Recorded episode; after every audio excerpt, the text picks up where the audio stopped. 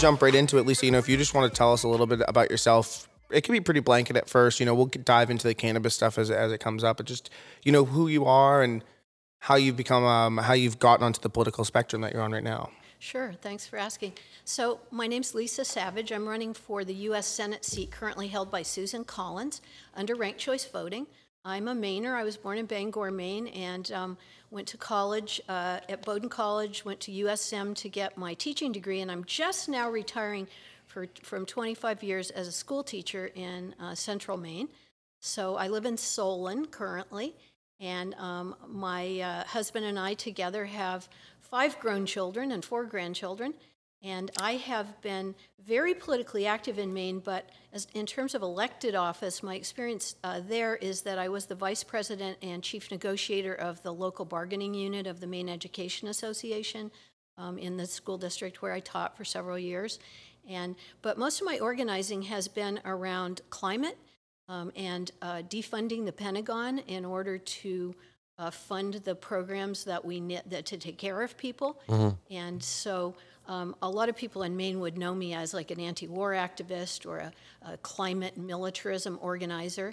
Um, the Green Party, I was a member of the Green Party, and the Green Party reached out last summer to say, hey, it's a ranked choice voting race. This is the election that the Green Party nationally is going to really focus on because of the opportunity of ranked choice voting. Your name keeps coming up. Would you be interested in running? It was not what I was planning to do. I had planned to work one more year as a school teacher mm-hmm. before retiring. But um, after talking to my family members over the summer and some of my political associates that I really uh, trust and know, everybody felt like, you know, Lisa, you could really be doing a service if you would agree to, you know, take this on. It's been a really interesting learning experience to run an Oh, electoral sure. campaign. Um, it's really a team sport. Right. I'm the spokesperson, but there are, you know, more than 100 people basically behind me doing various jobs on the team. Mm-hmm. We have amazing group of volunteers. Sam had reached out to us, and, and I had asked Sam if he had listened to the podcast before. He said no, but somebody who's within the group had heard about the podcast and, That's and right. wanted One to reach our, out. vo- So. one of our very active volunteers, Jeff, uh, brought the podcast to our attention. So um, I was able to visit Jeff's farm about a month, uh, no, I don't know, a couple weeks ago. He's got a bus we might be using for a bookmobile later on in the election season. And um, a VW or a different uh, type? no, it's, a, it's an international. It's a beast. Oh, oh, Oh, okay, yeah. yeah, that's like a Runs. bus. That, See, yes, that's, nice. that's the kind of bus we were bus. thinking we need. Evan. we want to do a bookmobile and uh, give away books to uh, kids around when school starts. So we're, you know, we were looking at that vehicle. But wow, what an amazing farming operation he has going. So Mm-hmm. many- rice paddies. I've seen rice paddies in Japan, but I've never seen rice paddies in Maine before. I No, didn't think the I climate could didn't know work for that it in either. Maine. That's pretty cool. Really interesting. Is he also up in the Solon area? Uh, he's in Mercer. Mercer. Okay. Mercer, which isn't too too far from Solon. Oh no, sure. That was actually one of my. I was just thinking, where is Solon? Like where? Like, and I've never heard. Solon is north of Skowhegan. It's on Route 201. Mm-hmm. If you ever dro- drove to Quebec City, you probably passed. You might have blinked as you passed through Solon and Yeah. missed it. I head up to uh, the Forks. My brother has some land out there. Yeah, it's before you get to the forks. It is, is, on isn't that it? Right before the it's a- mountains? it's a farming community. Mm-hmm. Lots of growers, um, lots of uh, small family farms still, and um, you know. Is that where you were raised? Is- Uh, no, I was brought up in California, actually. Oh, My father was from Skowhegan, Maine. And I was born in Bangor and went to kindergarten in Bangor. And then we moved to California, where my mother was from. So I went to high school in Pacifica, California, and then came back to uh, Maine to go to Bowdoin College. And um, left Maine again for economic reasons. I always loved Maine. My parents left for economic reasons. I was always looking to get back to Maine. Um, in 1988, my father died suddenly, leaving an operating business. Um, and so my brother and I ran a small business in Skowhegan for seven years. And uh, I became a career change teacher uh, because I wanted to stay in Maine. I had children, and uh, I, being self-employed was it's not great for everybody. It wasn't the perfect fit. No, it's me. not as easy as. Um, you, I mean, there's uh, the opportunity to make all the decisions. Uh, I suppose that's the attractiveness to a lot of people, and then they realize making all those decisions is it can be a very difficult thing. False do. expectation of freedom. I feel like sometimes. It's very hard to keep a, a small business in Maine afloat. I think very, very difficult. Just for me personally, I didn't like the fact that every time the ice machine broke, it was my responsibility. I did a lot of the business side of things. Um, you know, I was raising my kids. The school system in Skowhegan was really good, and I was happy to be living there. So one of the things that people in Maine also might know me uh, uh, for more recently is the uh, battle to retire the last native mascot uh, school sports mascot in Maine happened at Skowhegan High School. That's the high school that my dad had gone to, his dad had gone to, and a lot of my family members have attended that high school. So it was kind of a personal thing to me to say, hey, let's move into the 21st century. We can still be Skowhegan. I have my dad's old letter sweater. It's a black sweater with an orange S, and I used to wear it to board meetings and go, "Do you see any Indians on this sweater? I don't either. You know, we, we're not losing our traditions. We're No, just not at all. You know, Right. Mo- modernize and realize something that was once considered not terribly offensive is offensive now, and the mm-hmm. tribes have said we're offended by it. So So I think that that gets us to dive right into everything. You know, that's a perfect icebreaker. There's a lot of people, you know, that's a big political issue right now is taking down monuments, things like that. Some people on both sides call it, you know, accused of virtue signaling in some sense of the only reason it's being removed is not just because of the belief or the offense, but just because you know they uh, their belief offends someone else. So like th- that's the that's like the theory behind it. What do you think of that? Why is it important to rectify those certain things? And is there any validity to the argument of it's kind of Maintaining it? Yeah, that it's more so over. I, I and you know this is just more so providing the devil's advocate. It's not necessarily. I, I try to stay neutral on all this, just just for the podcast sake. But like a, you know, there are that's a big argument that I hear a lot is oh, it's they don't really. There's people aren't really offended by it. It's just you know they just want it removed because it offends other people in the sense you know. So Right. Well, in the case of native mascots, there was uh, research by the American Psychological Association showing that um, exposure to stereotypes harms not only the group that's being stereotyped, but harms all children because it basically gives them the message bias is okay, stereotyping is okay, caricaturing a whole race of people is okay. And that's harmful and it harms educational outcomes. Um, here in Maine, the tribes had been asking um, the uh, high school to stop using that mascot and that team name for years, decades, saying our young children are upset by it. They go, How come they're treating us like an animal? You know, the first time that they see the Indian mascot and having to explain to their children what's going on there. So it was enough for me to have my native friends and uh, people that I knew say it's offensive Right. it's harming our children's self-esteem. You know that I, I can hear that. In the case of historical monuments, the argument gets more complicated because, of course, uh, most of those monuments are to people that have been dead for you know hundreds hundred years. Th- There's a an, actually a monument in Bangor that the Bangor City Council is considering removing to a, a Portuguese navigator named Estevan Gomez. He was a cartographer, one of the first people to map the East Coast, but he kidnapped 50 native people before he headed back to Europe. He was sailing under the Spanish flag. Uh, in, intending to uh, sell them as slaves in Spain, I think the Spanish king said, "What the heck are you doing?" and made him let them uh, go free. But there's a monument to him in a little park in downtown Bangor. Again, like that's you know that's where I was born. That's my uh, you know kind of origins. I didn't even know about this monument, um, but when people uh, talk about you know this is just virtue signaling, well, I might believe that if. Um, you know, uh, black people, for instance, the descendants of enslaved Africans in this country had anywhere near the net worth that the average white person has in this country. The generational poverty of not being landowning, uh, not being able to get access to equal education, it's huge. It's huge. I think we've recognized that equality isn't necessarily, it hasn't been uh, evenly distributed or it hasn't been equally earned in society. I think w- recognition has certainly come to light in uh, for a larger audience, a larger population right now. But we're still not taking action, or we or we're taking more steps to get action accomplished, or or or it's going to have to come down to policy, isn't it? It is. And, I mean, I think it's. I think what we. on a state level? I don't actually think it comes down to policy. As weird as that sounds, it's just this is just more of like an opinion because I think we've seen policy go. To, it, there needs to be like a massive cultural shift, and I don't think that can happen through policy. It can just happen through education and like people like you know. There's a lot of stuff that I've learned over the past three four months that I think n- no one really knew, and it was quote unquote. It, it could be wrapped under the whitewashing of history.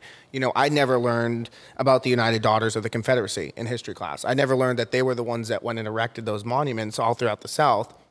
And really, there wasn't a lot of people that believed in it. They snuck these monuments in. They swindled government funding. Like if you go through it, they, it was like a very, like very sneaky and manipulative uh, process to get these monuments brought up. And so when all these people are, you know, they- they're protecting their heritage. You know, sometimes I think, well, the heritage of Maine is that we we defeated them, just so you know. So it's like, you know, if you're celebrating them, you're kind of celebrating a losing side. So it's just like it's it's all these hypocrisies and stuff, and it makes me really think that I think the only way to understand it is through education. You know, people need to be educated more, and that goes back to what I think you were saying. You know, whenever we talk education, we hear, "How are you going to afford it?" But whenever there's a war, that's questions never asked. You know, that's the last question asked. So true.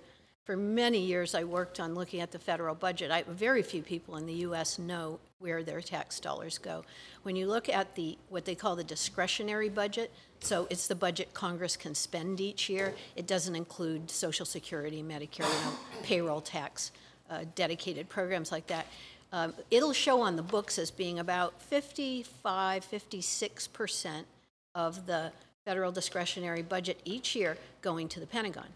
But really, that is a, a deflated figure because all the nuclear weapons and nuclear weapon development are hidden in the Energy Department budget. Mm. And the Veterans Administration is its own budget line. And I don't in any way want to unfund the Veterans Administration. I Right, think sure. that's largely health care and education, and there's no reason that people who signed a contract, did what they said they'd do, should not, you know, receive the benefits that they uh, agreed to. But it, to come up with a true price tag of what our military project uh, costs us each year, it would really be more like 70%. Now, You guys probably have a household budget where you maybe set aside some money for rent and you set aside some money for food and set aside some money for car. How, what household would set aside 70% of the budget for sec- a security system? That's it's absurd. It also isn't making us more secure. Terrorism has only risen under the war on terror, and really the biggest security threat facing us now is uh, climate crisis. The mm-hmm. climate change is the thing that is the most threatening to life on Earth, and the Pentagon is a big driver of climate crisis. They're the largest institutional consumer of petroleum in the, on the planet. They consume, I've seen the figure vary between 70 and 80 percent of the fossil fuels that the federal government uses. Pentagon is, accounts for 70 to 80 percent of them.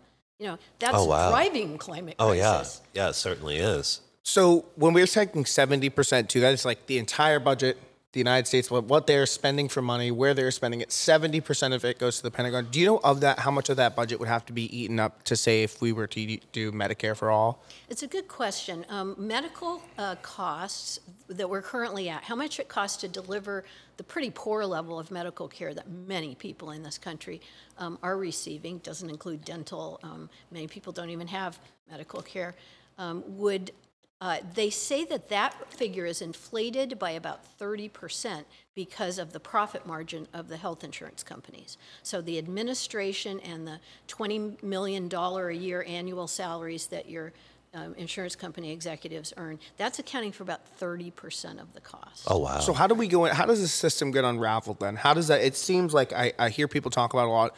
The medical system, you know, it's it's flawed, it's fraud, eh, but no one seems to really do anything. It seems like it's very complex. It seems like when someone takes that next step to um, a higher level in politics, more money creeps in, more lobbying creeps in, and it almost becomes impossible. You know, it almost seems like it's gotten worse over the years, and every time we hear it's going to get better, it's going to get better, and then it just it gets worse. You know. It does because the people making the laws are taking money from the very corporations that pay the executives $20 million a year.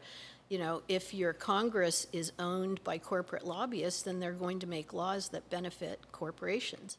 Right. Mm-hmm. So has it ever been? Well, I, I, I guess I, I don't know. I feel like we maybe cut the legs out from underneath. Would has anyone ever suggested that we? That, is there a way to stop the money from flowing in from lobbyists? That seems to be the biggest way to stop the influence. You know, it, you look at the political system, and it does seem like oh, America, you know, freedom and all this stuff, and it's like well, but yeah, you just buy politicians to the left and to the right. You know, it's like basically just a more yeah, it's just basically like a more civilized third world country in some It ways. might not be buying so much as influencing, uh, and I understand what you're saying. Well, yeah, Uh, but same like thing, do- through donations semantic. and stuff like that. And I think it's just like I do think that there is a lot of like money that's tossed around, and and like the, these people, one, they write the laws. They definitely can circumnavigate them. You know, so like just like if if you think your accountant can find a tax loophole, these guys are finding donation loopholes and every loophole possible to make sure that they can get some money out of politicians or out of the lobbyists. So I think like trying to unravel that web.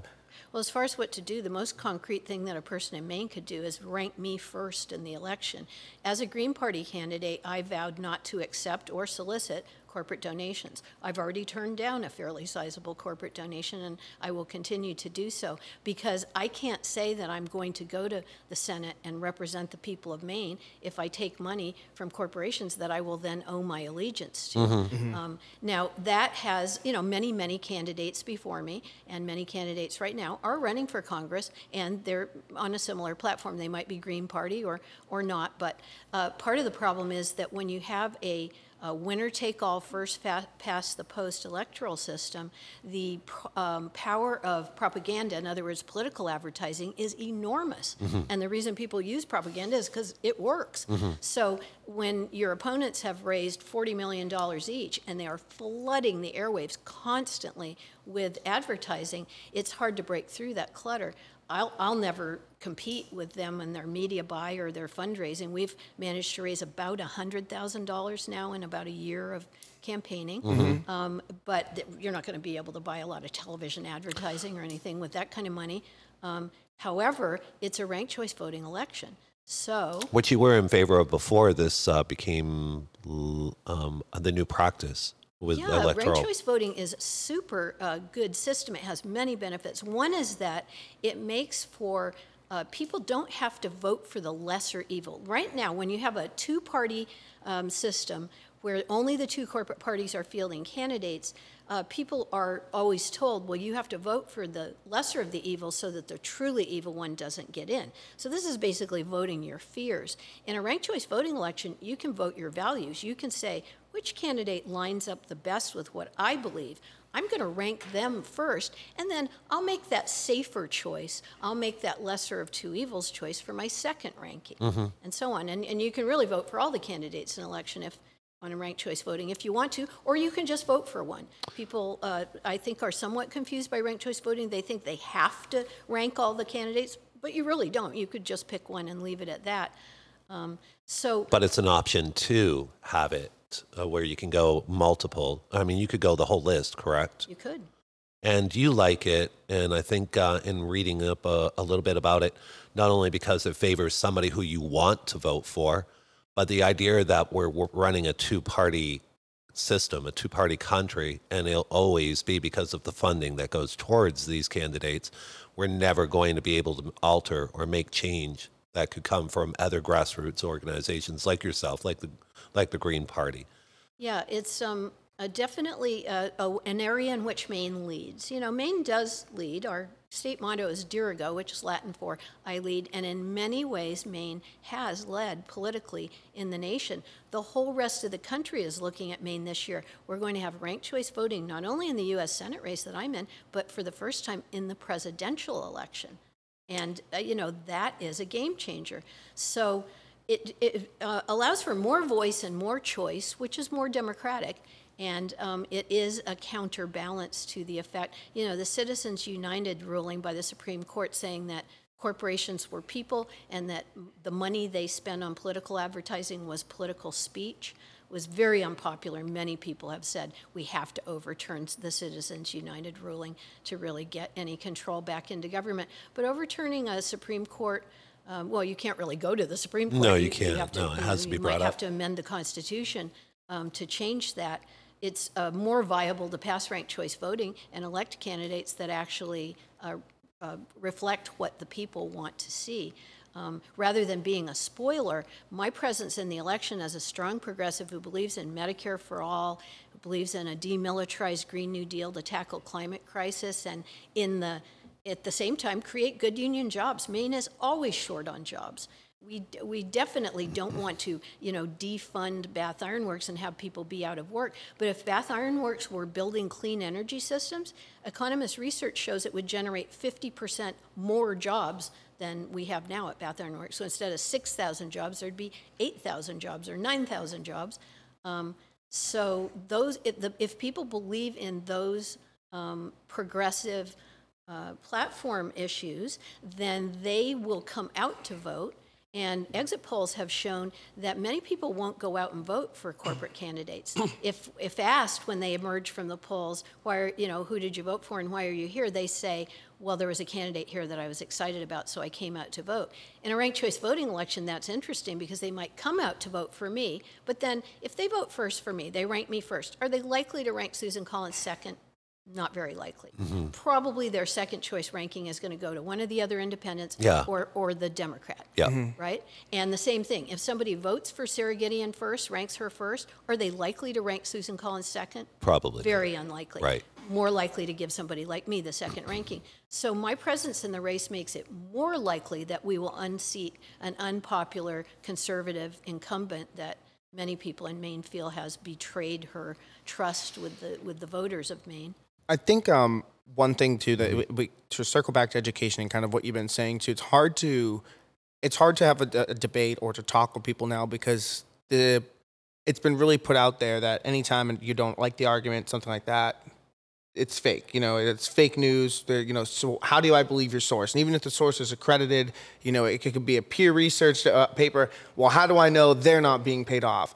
How do you think that destroys like the the the true political system in the sense and like the, just being able to interact with people? Like if there is no if there's no baseline for trust or truth, you know, if we start denying every expert, if we start, you know, it, like I, I use the example a lot. I, I'd never uh, if, if a dentist told me I had a cavity, I wouldn't look at him and say bullshit. You know, I'd probably say, yeah, you're right. You know, so I just I don't know why why now all of a sudden it seems when it becomes anything political, people just automatically flip the switch and decide. You know, it's where's what, what do we how do we get to that baseline again?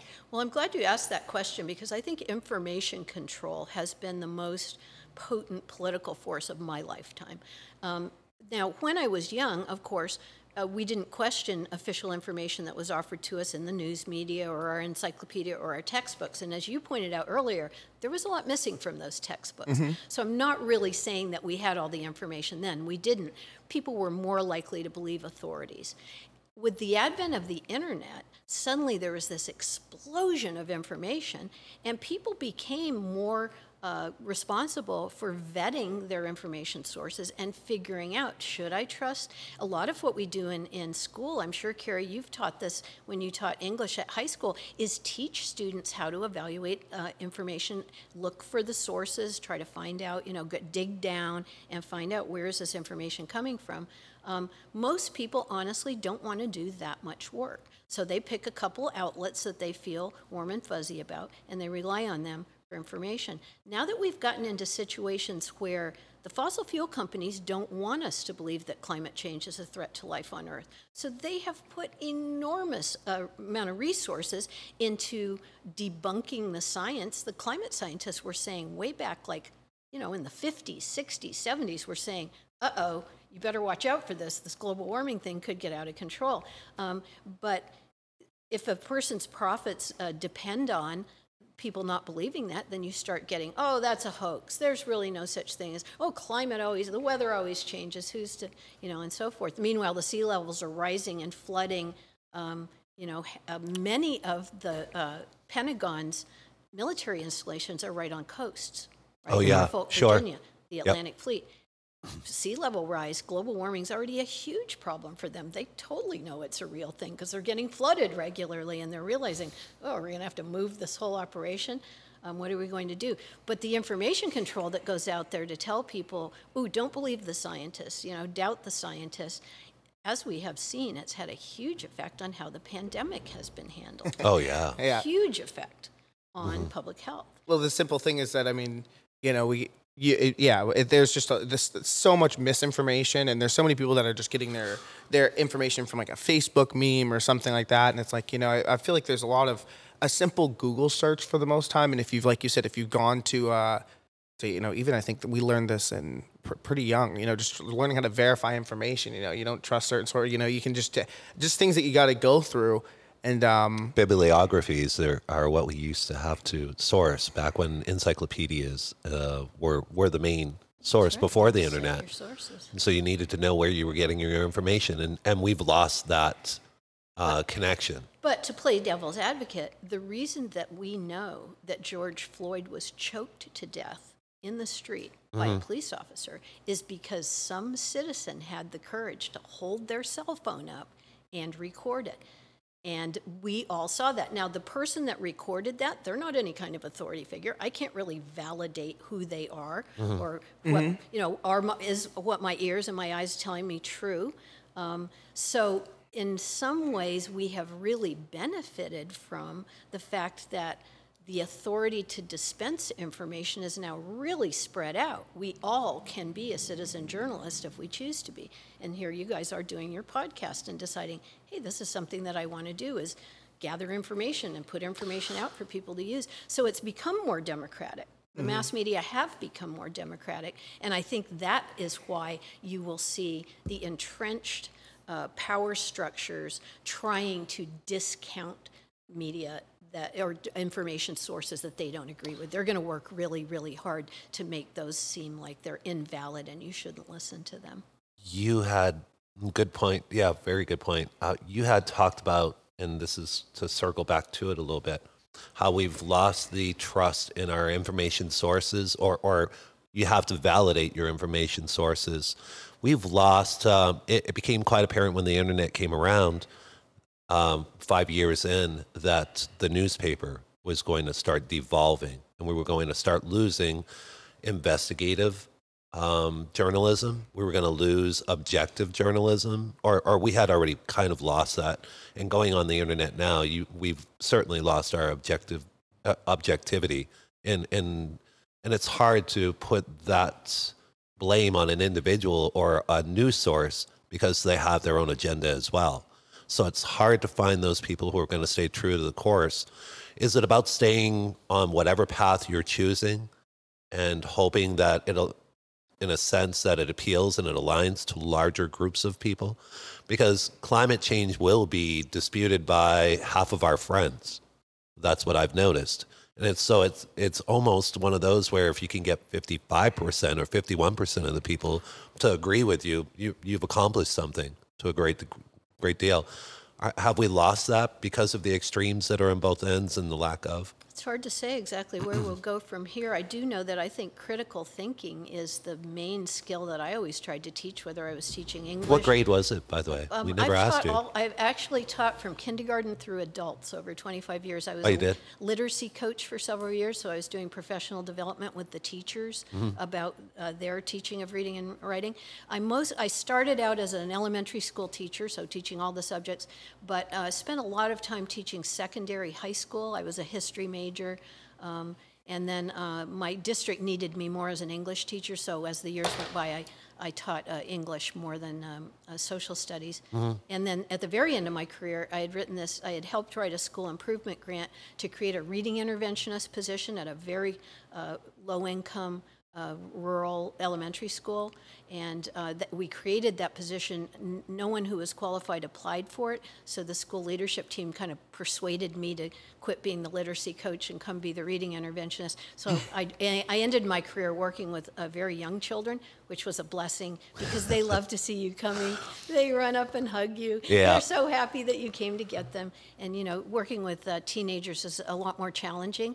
In many ways, it's very fulfilling. And it's uh, one of my former students, she was in my fourth grade class years ago, came up to me at the Portland Farmers Market last week and said, Oh, Miss Savage, you don't recognize me, but, you know, the, here's my name. I was your student in fourth grade. She said, Every time you have an op ed or a letter to the editor in the paper, my dad always goes, Look, this was your teacher. You need to read this. so it's kind of fun for me to think that many of my former students are voting, are o- o- old enough to vote, and I, I may very well get some votes from former students. Right. So that's kind of fun. Yeah, that is. So something um, I wanted to dive into. I've been kind of looking through the website, your website yesterday and today, and a big thing for Mainers obviously is hunting and guns and stuff like that. And I want to dive into a little bit of your gun control before we kind of shift gears to more cannabis related stuff. Sure. Um, you know, just kind of if you could walk through it a little bit. I, I'm reading on it too. It says enact strong gun control measures that respect Second Amendment protection for arms for state level militias, not individual ownership of assault weapons. I know for like some people in Maine, like a lot of my friends would be extremely intimidated by that first sentence alone. I don't know if you can break it down a little bit. That's less intimidating and kind of goes away from the whole like no assault weapons and really breaks it down for people as like what you're trying to do. Sure. Well, um, as a peace activist, you might guess that I'm not particularly keen on guns myself, but I'm married to a peace activist who's a hunter. He, he's a very responsible gun owner, my husband. He takes our grandson hunting. Um, he was a, he does pistol target shooting and was like first in his age class, and you know he's into it. So, um, and of course, m- almost all my neighbors are responsible gun owners. I live in the second district. It's not unusual at all for, um, you know, pretty young kids to learn how to use guns and so forth. So, uh, I wouldn't be a good senator for Maine if I said, "Oh, everybody should be like me and get rid of all their guns and you know be." be uh, radical pacifists like I am. That would not be representing the people of Maine very faithfully. Um, I do think that the Second Amendment, though, said a well regulated militia was the purpose of allowing people to bear arms. So um, I don't think that individuals who take an assault rifle and go and shoot up a school or terrorize a movie theater or a, you know a church are a well-regulated militia. That does not fall within my definition of what a well-regulated militia is. So um, I do think that. Uh, the type of weapons that are only designed to kill large numbers of human beings are not uh, part of what I would consider that the Second Amendment protects. And uh, but I do feel that people, uh, again, my indigenous neighbors, my native, I'm not going to tell them how they can uh, pr- practice their traditional food gathering.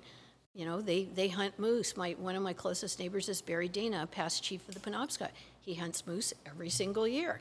Um, that's part of his culture. That's Not with an AK. tradition it's far be it for me to tell him, oh, well, you can't, you know, use a gun to do that because I don't think it's um, But right. so, so.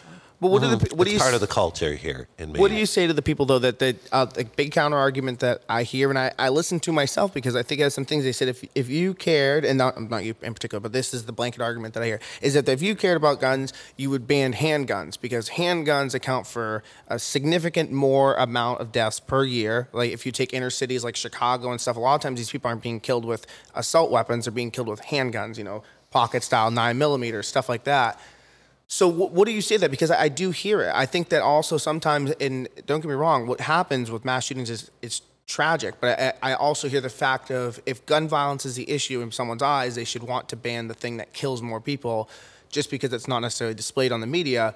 You can look it up. Handguns, overwhelmingly, that's the murder rate is from handguns. So I get that argument. And what is the response to that?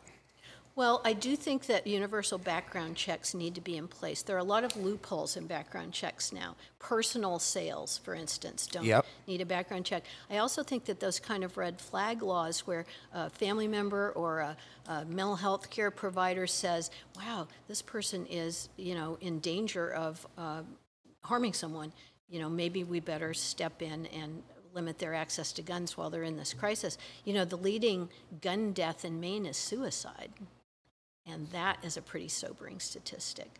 Uh, lots of um, A lot of us know someone that's a lot of people that have PTSD for various reasons, maybe they've served in the military or maybe for other reasons, um, make a rash decision when they're in a dark place and they end their life, and, and that if they had had the right kind of support, um, you know, funding for the kind of supports that help people not become so desperate that they think, oh, my only out here is suicide. Um, people shouldn't be under that kind of economic pressure, and they shouldn't be under that kind of mental health pressure, but we've defunded all the kind of community supports that really help people, the safety net that helps people not, you know, fall through. Uh, and but we've given them plenty of access to, you know, a way to um, make a rash decision that they can never kind of come back from. I saw where that's true. One No, of the but ex- I- I do see did the you logic see where the, an executive at Bath Iron Works killed himself recently? Oh, I didn't know that. Yeah, no, I, I saw that. It was, and it, it kind of, it's, uh, it was pretty sad. It, it echoed a lot, I think, about what the, you know, uh, it, what kind of people kind of could thought could happen from such a Great Depression like this. You know, he lost a, a Well, we haven't really even delved into, or we haven't hit the economic uh, bottoms. Well, uh, I, I think. no, I mean, impact well, I think the we have socially and mentally. Well, the economy, the, the stock market has recovered. I mean, one of the things listed in this is that he lost like uh, hundreds of thousands of dollars in the stock market when it crashed. And I think that, and then a lot of what Bath Ironworks, what they were doing is where their workers were on strike, they were making people from higher up positions work positions that they never had before. So these guys not only had lost money, they were, they'd lost rank and positions. All of a sudden, I think it was an immense amount of pressure for a lot of them. And it was a really sad story. I would encourage a lot of people to read it and to check up on people that they think might not be so well right now. You know, I always think of the children first. He left two little daughters behind. That's something that you don't, Yeah. you know, you don't get over easily is, is losing your dad to suicide when you're a child. Um, I do want to say that I stand with the workers at BIW. I don't agree with the, uh, only working for Navy contracts. I think BIW would be far stronger if it would build lots of different things and it would create more jobs. But I think the workers, S6, the machinist union, walked out because they accepted contracts for the past several years with basically no salary raises and they felt like we're working with management. We're going to we're going to hang in there and we'll and then when the time came to negotiate a new contract they cut their seniority. They're bringing in uh, you know i mean scabs is not too strong a word for bringing strike breakers in. Constantly biw is always bringing in these contractors from outside the state that don't are not under the union's uh, bargaining collective bargaining agreement um, And- but that's they- not okay. And, and They've I- been taking that approach though. Bath Ironworks, I think, had a big cultural shift quite a few years ago. I know there was a lot of people in Maine in their administrative levels and stuff like that, and they actually they started basically outsourcing and bringing in people from California. For management? Uh, well, for for uh, for very high up positions, extremely like their executive level positions. There was a lot of people at one point. It was like a Maine based company. That's really what it was. It was very big, but there was a lot of people that like these people that were their executives lived in Yarmouth and Southern Maine and some even even upwards in Auburn Lewiston area. These people have all been cut. They're now been replaced with people from California, big tech companies, big, these big CEOs that are meant to, you know, strain and squeeze every ounce, dollar, penny that the worker and that the company can make. So that's what happens when I think you have a big cultural shift because I didn't I don't think it started with the workers. I think it started with the executives and sort of trickle down theory. It was something that, you know, Bath Ironworks kind of you could have seen it coming for a while and everyone kind of just ignored it because they've they've been Bath Ironworks. Everyone you get great pay, great benefits. Well, yeah, but if it hasn't changed, and you know the the salaries of the of the of the extremely wealthy in the company have, there definitely needs to be some reevaluation because it seems like a lot of people have been a- unhappy with that recently. Well, something that I've been working on for a while is a, a group of us campaigning to say, let's convert uh, the industrial capacity instead of building weapon systems, which are terribly polluting, do not make us safer. Yes, they generate good jobs, but we could generate even more good jobs if we built something else. And they're always saying, oh, all your congressional representatives for Maine will say, oh, it's jobs, it's jobs. But really, you'd, you'd have more jobs if you built something else. Just recently, under the pandemic, the most beautiful example of a successful conversion happened because there were only two companies in the world that were making these nasal swabs to test for COVID 19. One of them was in Guilford, Maine, Puritan Medical Products. So, um, you know, I think it was uh, Senator King contacted Puritan and said, Could you make more of those? Could you double your production? And they said, Well, we could if we had more machines. We need more of the machines that make them. So they contacted BIW and said, Could you make the machines? We've got the Defense Production Act right here. We've got the federal funding for you to convert part of your capacity to doing this. Could you do it for us? Of course, with federal funding, they're like, Sure, yeah, we can do that. And they delivered the machines already. It was like they turned on a dime and produced something you know, very useful that we needed right now. So I don't really buy these arguments of, oh, we must do it this way. Even back in the 90s, BIW, before General Dynamics bought them, were, were talking about the fact that depending on one single source of contracts, in other words, the U.S. Navy, is a precarious economic position. Slippery slope.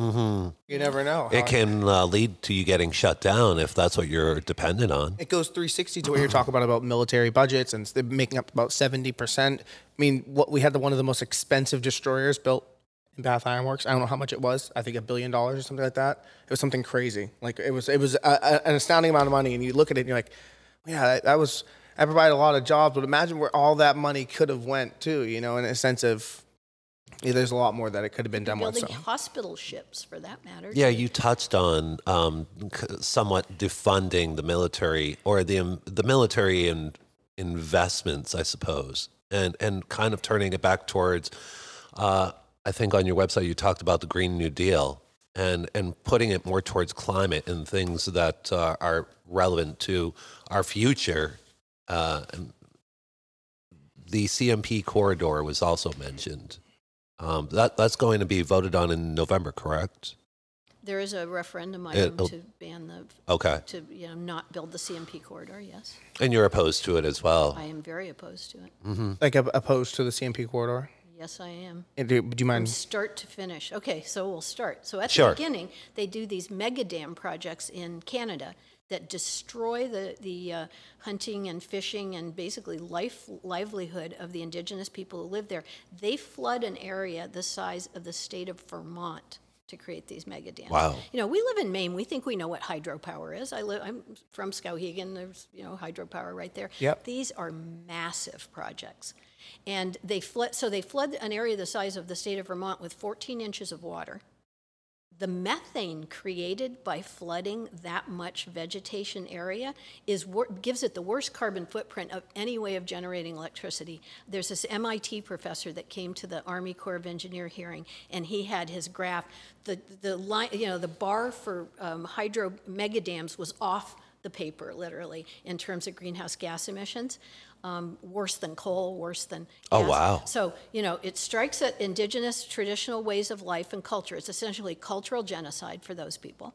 And then that power is then, uh, then they're going to cut a swath the size of the New Jersey Turnpike through the Maine woods, disturbing all kinds of animal habitat. You know, Maine is vacation land. People come here as tourists because it's super beautiful and the water is clean and you can, you know, hunt and fish and so forth and then uh, deliver the power to Massachusetts. Massachusetts voted to accept this deal because they had set some very ambitious um, goals for reducing their greenhouse gas emissions as a state, and they were told and, and bought the argument that this was clean power. Which it isn't, but you know, propaganda works. So they said it, it's called the New England Clean Energy Connect, right? Um, so Massachusetts bought the um, power why why would Maine want to cut down the Maine woods so that honestly Goldman Sachs is the one that sells the bonds that makes the, all the money for uh, Hydro Quebec and then Iberdrola, which is the Spanish company that owns CMP. That's who's going to make all the money on this deal. And what is Maine going to get for having the Maine woods cut down? Um, not much. Not much. I the have, problem is that it's just there's been so many issues that have been polarized by being you're you're liberal or you're Republican, regardless of how you think about it. And I think when Janet Mills she went ahead and kind of almost endorsed us, she's for it. I think that's when everyone that was like a Democrat was like, oh well, it's not that bad, you know, because I heard my friends that were like kind of against it. But then we were whitewater rafting, like, well, see those power lines? They're here anyway. Like, what's the difference? And it's like, well, you shouldn't use that as like a justification. Like, oh, it's already here. It's already shitty. Why don't we make it shittier? You know, I don't know if that's like a good way of justifying policy. And you know, I think that's the issue though that we circle back to is that it's always it becomes so political. You know, rather than just being able to see right through the through it and trying to find the facts about it. It's Well, when you hear that both Paul LePage and Janet Mills favor the CMP corridor, I would say the first question you should ask is, where's the money? Mm-hmm. Mm-hmm. Because if mm-hmm. they're both in favor of it, there's big money involved, mm-hmm. and um, but not necessarily for the people of Maine. not necessarily for the people of Maine at all. And once Am I you right cut in down the thinking- Maine woods, you I mean, you, we've all seen clear cuts, right? We live in Maine. Oh, certainly. Yeah, it does grow back, but not it never returns to what it was before. You know, when you cut down virgin forest, it's not going to regrow in 50 years. No, and it opens up the opportunity for even more down the road. Well, you did it once, you did it twice. Why aren't you going to do it again? Or why wouldn't you be in favor of doing this? Didn't they, mm, some of the companies that were behind um, the funding also start to pay off certain municipalities or, or give donations to? How can this be stopped? How can this be obstructed at this point? Haven't too many mm, governmental agencies already received enough money to be in support of it, even if the people aren't? My understanding is that a lot of the towns that voted for it have now backtracked, and now that they really have learned more about the project, they have rescinded their agreement to have the uh, project go through. But I believe it's the most unifying, um, really, issue in Maine, cutting across any other political um, tendency that people have. Everywhere you go in Maine, you will see no CMP corridor signs. And um, Oh, yeah, you're right. I, I can't, I'm really surprised that I'm the only candidate in the race that has come out publicly. We went to the, I think that was back in December, they, the Army Corps of Engineers had a hearing in Lewiston, and we did a press conference there. And we had a representative of the impacted community for the mega dams in Canada. We had a representative of the impacted community of the Penobscots. Uh, we had Jonathan Carter, a past Green Party uh, gubernatorial candidate who runs the Forest Ecology Network. Um, and uh, we had someone from Massachusetts talk about the Massachusetts end. But it's been really surprising to me that other candidates have not been more vocal about opposing the CMP corridor. I think it's hard for anyone to oppose it because, like you said, there's a strong figure on the left and a strong figure on the right who both are in favor of it. So everyone feels kind of nervous. They're like, "Well, I'm not really in favor, but you know, the guys that I'm not really trying to go head to head with per se yet are are in favor." You had talked, uh, you mentioned uh, some of the people, some of the groups that were funding it as well, or part of that economic exchange of cash. Uh, when I think it's daunting to think that you'd have to be dealing with those groups as well. Am I right in thinking that at one time they wanted to? I don't know if this is five plus years ago or longer. They originally wanted to go through Vermont with the with the. I believe they have the permits to go through Vermont, but it would have to be all underground so that you wouldn't see it. And uh-huh. that's, of course, much more expensive. Much more. So they don't really want to build it through. Did they Vermont. try New Hampshire too, or They that tried would have just been New just? Hampshire, and New Hampshire said, no, thank you. New Hampshire's live free or die trying. They were right. down to die Live, for that. freeze or die. So I, I like where it was going though about big money, and I think this brings us right to why really came on here and what we're really about, which is you know cannabis. And there's no better time to talk about big money in politics than the cannabis industry. I don't know if you're familiar with Dawson Julia at all, but he's a very very very big activist. He's a caregiver, one of the first, or I believe the first, to to open up a store In the And, state of um, Maine, and he's- he had to fight tooth and nail on municipal uh, municipal level as well as the state level. I suppose anytime you're that first person out of the gate, you're going to have that path. It has to be a part of it. But he's become he's become a very big figure in the community. He, he's done a lot of stuff of fighting against the big money, like as far as Wellness Connection and other big corporations that are kind of that have sued the state in a time in a time of peril. Really, they did it. You know, get, did it in a good time when there could be no organization at the courthouse for against them. Um, and so I think uh, I just wanted to know what your position is on a lot of the cannabis uh, stuff, uh, issues that are surrounding the community right now. One of the big ones is, you know, the the residency requirement. You know, that just kind of got abolished all of a sudden. It was like, uh, oh, we no longer have a residency requirement because uh, because we got sued. You know, and Portland, it seems like it's the only municipality that's willing to kind of stick up for its its constituents in a sense. So Well, I stand with the growers because the growers are the people that got us to where we are today. Maine is very blessed in having so many farmers that are, uh, we, we have the youngest average age of farmers in the United States, not just cannabis growers, but farmers at all. Many people, uh, you know, invest in uh, growing and cultivating different uh, crops because they see that as a positive way to affect climate change, a way that they want to, you know, live and bring up their families and so forth. So, you know, I've been living in Maine since 1988, and I've seen how the growers are the people that uh, pushed for change and um, worked hard to reform the laws. You know, uh, in many ways, I think Maine is lucky because we kind of took it slow. First, they decriminalized, right? And so that, and then there was a little gap of some years. And then uh, they legalized medical marijuana. And that was, uh, then again, there was a gap of some years. And then finally, uh, recreational marijuana was legalized, what, three years ago now? So, Yep. you know, to see. 2016, uh, but right, November of 2016. yeah, something Yep, like that. so- I'm not even I sure. you're don't- right. I Been don't so want to long. see big corporations come in and capitalize on the work that people did. You know, they w- they were in the legislative halls y- year after year, working and um, you know really caring for people that so many people need medical marijuana. Um, it, it addresses so many issues that we have here in Maine. My own husband has. Um, an inner ear problem that was giving him vertigo and really bad nausea. It was like having motion sickness, just. Um, and his doctor, uh, you know, gave him like uh, seasickness medicine, which makes you super, super drowsy. And, you know, he really didn't like it. And I said, you know, honey, uh, the very first use of medical marijuana that I ever remember hearing about was helping chemo patient, you know, cancer patients with the nausea that goes with chemo. Right. Maybe you should give that a try. So he did, and it helped quite a bit. And his specialist that was helping him with the inner ear problem was like, hmm. I didn't even think of that. Let's, th- if this works for you, this could be really useful for a lot of my. What type of, if you don't mind sharing, um, what, what, what, how is he using uh, a cannabis product or He's using what- tincture. My Tincture. husband is a self-employed woodworker. He's been a woodworker all his life. He Mm-hmm. builds like spiral stairs and cabinet work and things. nice.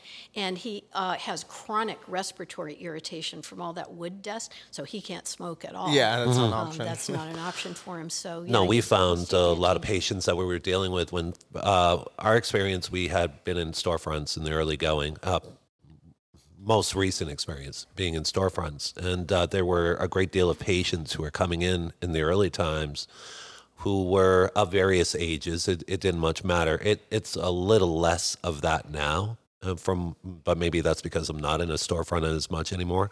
But they would come in and they'd talk to you half an hour, 45 minutes. They wanted to know, they, they shared their issues, their physical ailments, or, or, or perhaps it was mental ailments as well, and what best path. When we constantly would go towards tinctures, sometimes just CBD, sometimes a THC, and, uh, or a combination of both. And edibles for people who were uh, undecided was also, you know, having trouble sleeping. A low dosage of edibles was a great way, especially for people who don't want to smoke. There's, you know, there's always going to be two parties. So those who don't mind smoking who want to, and those who don't. So find the alternative. And I think there's really good medicine in the medical program right now. I Um, think one of the things I'm kind of wondering is, okay, so we've legalized um, recreational marijuana, but really no provision has been made by the Maine state government to have retail outlets, right? They're dragging their feet on making it possible for the law to actually be fulfilled. Well, right now, uh, the state and the municipalities are hurting badly for revenue. The pandemic has just crushed so many businesses, and the kind of sales tax and uh, revenue that the state government operates on, it, it just isn't coming in. They're waiting to see if Congress is going to offer them some relief. You know, uh, we, we hope they will eventually, but still waiting, and here it is the end of July. Um, if they had gone ahead and really moved forward with, okay, the voters have spoken, it's legal as a recreational drug. You know, alcohol's been legal as a recreational drug forever. We all know it has a lot of bad effects, but it doesn't stop uh, Hannaford from selling liquor. No. Um, why haven't we moved into um, allowing people to pursue this line of business and get the revenue so the you know homeless people can get some the people experiencing homelessness are getting like no services because there's no revenue or But it's already the been talked schools? about Oh, that. no, sure. It already has already been talked about how a lot of the a lot of the tax dollars that were supposed to be basically kept in a slush fund and used for certain expenses, things like that that came up. They have been constantly. The, the you can ask Dawson. I'd like to find out. I should have figured this out before, but it's constantly pulled from and used for uh, necessities and things that it's never been designated for for at all. So whatever the Maine people voted it in, whatever we said we want our tax dollars to go to that, it's not even happening. They, they, they have completely rerouted for the most part. And he, he highlighted that at one point and said, you know, a lot of the tax dollars aren't going where they're supposed to be at all. But it brings me to another thing too, where we have all this revenue. We've seen, like you said, it's helped a lot of people with rehab or like rehabbing from certain ailments and stuff like that. But yet, one of the biggest things, which is addiction in the state of Maine, it's a very big topic as far as to a lot of higher uh, a lot of hard drugs. When we were working in the storefronts, we noticed that a lot of people that were recovering used medical marijuana from opioids. as Yeah. a way to recover. But they could never have been told by their by their you know rehab clinician to come in and try marijuana. But a lot of them have used it to get off opioids. So I think it shows like the big the big gap between like the federal and state level because a lot of these places just can't recommend it because if it even gets out they'll lose funding and lose you know things like that. So it, it shows that there's a big problem I think with I think the state would need to embrace the idea of prescribing medical products, whether it's hemp or THC, to some degree to people as an alternative to um, what is now uh, treatments for, say, opioids or other drug addictions. And opioid addiction is a huge problem. That and the CMP corridor, in my opinion, are the two issues that cut across all income levels, political parties, regions of Maine. Everyone in Maine has been touched by the opioid epidemic, one way or the other. Oh, certainly. Yeah. Whether in your family or, yeah, it has. Uh, one of the questions, or, or to back up what Evan was saying and not to get away from the opo- opioid, but um, one of the questions we had let some people know that we were going to be talking to you today. A company called Dirigo Dank uh, uh, mentioned in 2019 the main can- uh, medical cannabis program was responsible for generating uh, 111 million dollars in in taxable revenue for the state. And if you were elected, uh, what proactive steps would you take to protect the Maine cannabis jobs and our and our very successful program? And he speaks about the medical program. Uh, I- could probably back this up a little bit by saying I know that uh, Susan Collins is is not uh, pro can uh, pro marijuana, pro cannabis. She's more pro uh, hemp and t, uh, and t, t uh, CBD. I'm sorry, and CBD. Um, and uh, Sara uh, Gideon has um, voted uh, positively for the the Marijuana Act that was passed a few years back. She had also put in uh, place as a uh, state rep or, or appointed rep uh, Hannah King, who's done an extremely effective and good job, um, you know, for litigation. But she does meet with some resistance because it some in the cannabis industry feel as though she represents larger entities, and where the medical programs are, we're talking about um, we're talking about businesses that are under ten people. They're not going to probably have this chance to exist in the medical uh, program because it's inevitably in every state that it's gone to before. When adult use opens up and recreational use opens up, it's only a matter of time before your medical program kind of makes a exit from the scene. Well, has anyone seen the provisional licenses? No, I looked on the website. Let me tell you, there's a lot of companies I don't think any of us have ever heard about, and they could just be like, a, you know, I, I know not every company lists there, like you know, our LLC is not main podcast LLC, so Right. there is stuff like that. But there, you know, it also creeps into your head as like, because ooh, is that an outside company? You know, And Mm-hmm. yeah, we're worried about the outside right now. taking away Maine jobs, Maine way of life, and livelihood. I think that's a realistic fear because of whether, where there's money to be made, the uh, corporations will creep in. You know, obviously, feder- the federal government should legalize marijuana. It's long overdue. Do you think that's p- possible in the next five years? T- What's who, tell me the last uh, family in the White House that didn't have a pot smoker in it? I would go back to Gerald Ford think, on that one. Possibly, the, possibly even the Kennedys.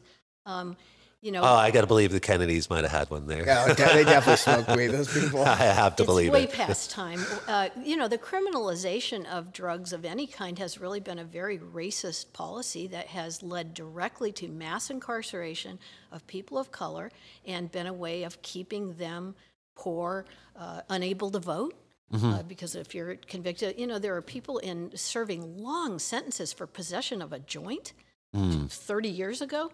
Um, so, you know, expunging those kind of uh, convictions and decarcerating uh, drug offenses. Yeah, the war on drugs has been it was extremely disproportionate, and who it affected. You can't even get into it on the show because good you money to be made, the- and there was uh, Well, I mean, and look, you've like you have uh, old advisors from Richard Nixon that said that they couldn't make being black, homosexual, and a hippie illegal, but what they could do is make everything they enjoy doing illegal. You know, and that's what, and that's where it really should seal the deal. Like, if this dude's coming out here and saying that, I mean, why would he say that now? He's not making no money out of that. He's just looking like a bigger bigot than he was. So I think you know, like that's just the point of education. You know, it all comes back to everything we've talked about comes back to education. So.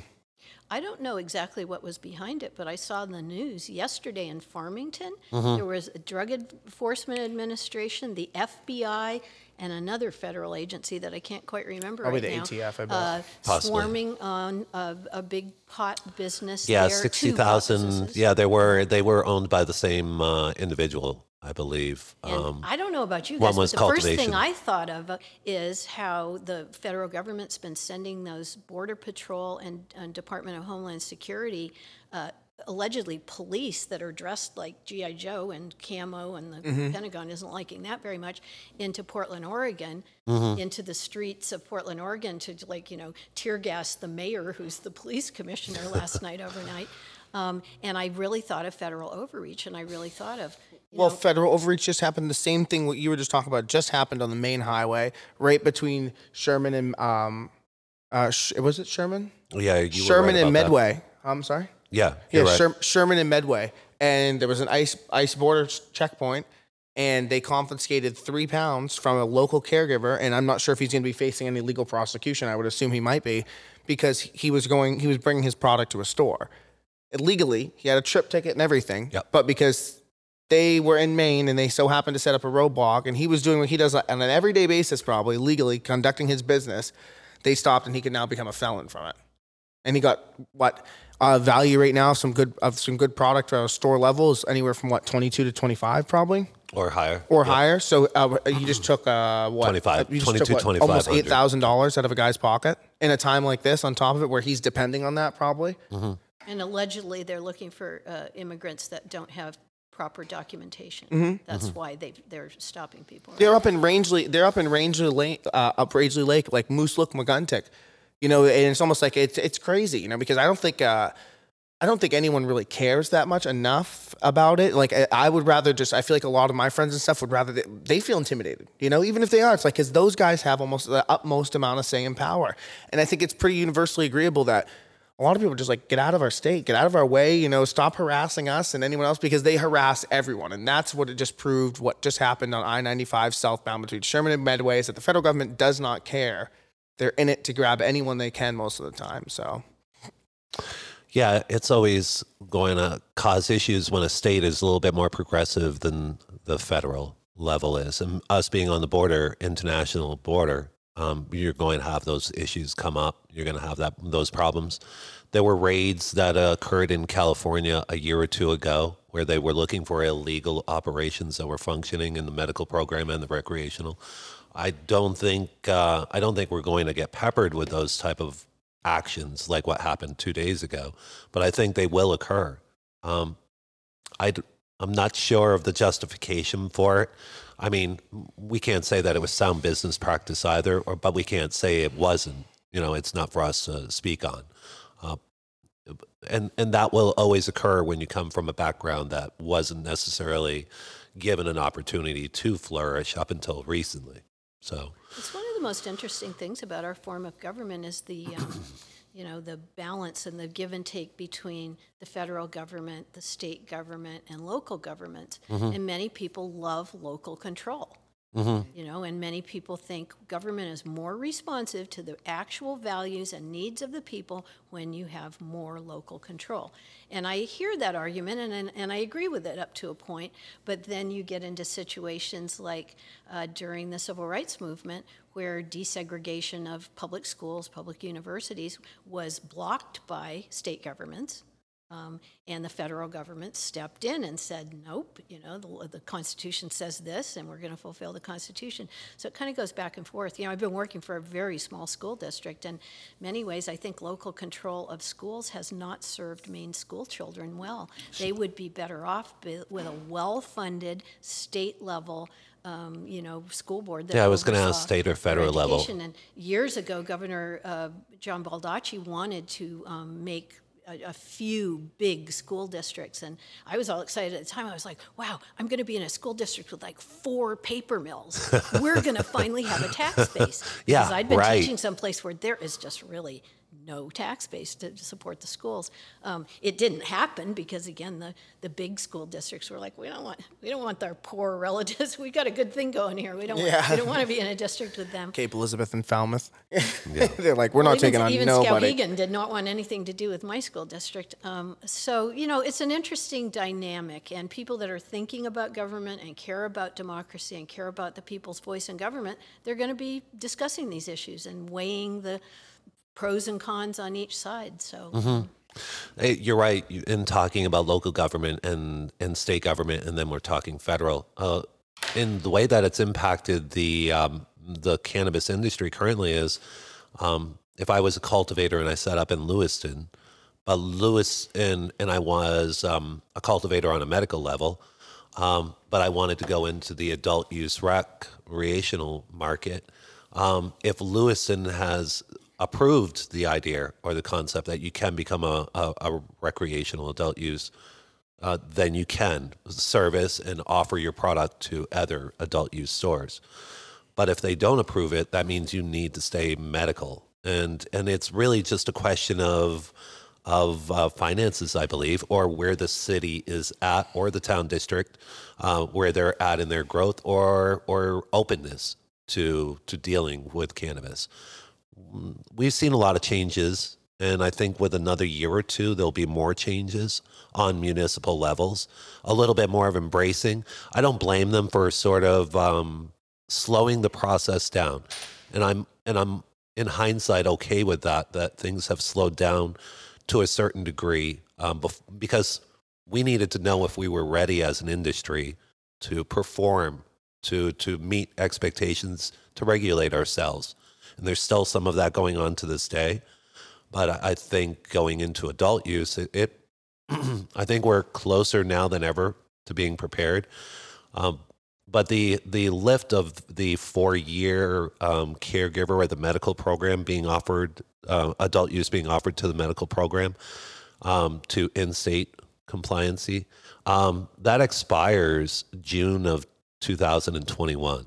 And so at that point, regardless of what action is taken between now and then to either curb the outside interest or not, so that gives Mainers about a less than a year now.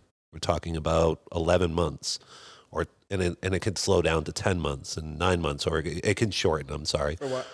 Where Mainers, if uh, if this legal battle is is won by Dawson's group to, to uh, suing the state of Maine, Right, but it's already but it's already lost for the time being.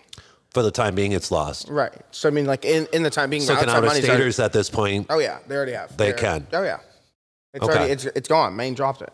Then Dawson has to sue them to put it back on. They can't sue them and say, well, in the time period, can you keep it? No. They, So anybody who would like to do business, even if they're out of state, can do business right now. yeah, and probably the thing is too, even when Dawson reversed, I would have to assume that they're going to be grandfathered in Mm-hmm. or something like that. So now's the time to act. Oh yeah, and I think there is it. because if you look at provisional licenses, there's a lot of licenses that like I don't know what they are. Like companies like ST36 LLC, you know, Mm-hmm. like and you, I, I've I haven't gone through trouble looking any of them up, but I will. You will. I will.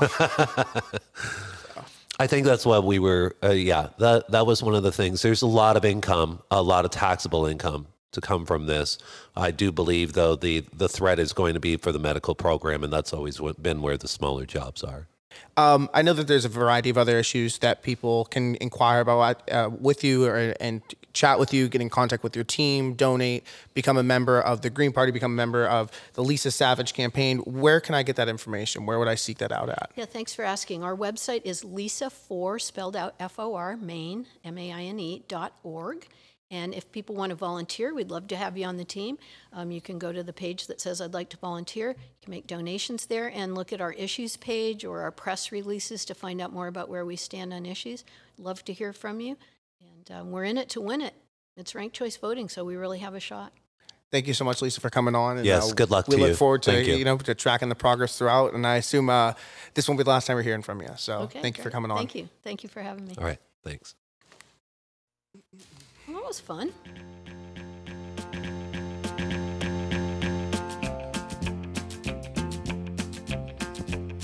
Well, I left Kentucky back in 49 and went to left Kentucky back in 49 and went to left Kentucky back in 49 and went to Detroit working on assembly line. The first year they had me putting wheels on Cadillacs. Every day, watch them beauties roll by, and sometimes I'd hang my head and cry, cause I always wanted me one that was long and black. One one piece at a time, and it didn't cost me a dime. You'll know it's me when I come through your town. I'm gonna ride around in style, I'm gonna drive everybody wild, cause I'll have the only one there is around. Uh, yeah, Red Ryder, this is the Cottonmouth in the Psycho Billy Cadillac. Come on.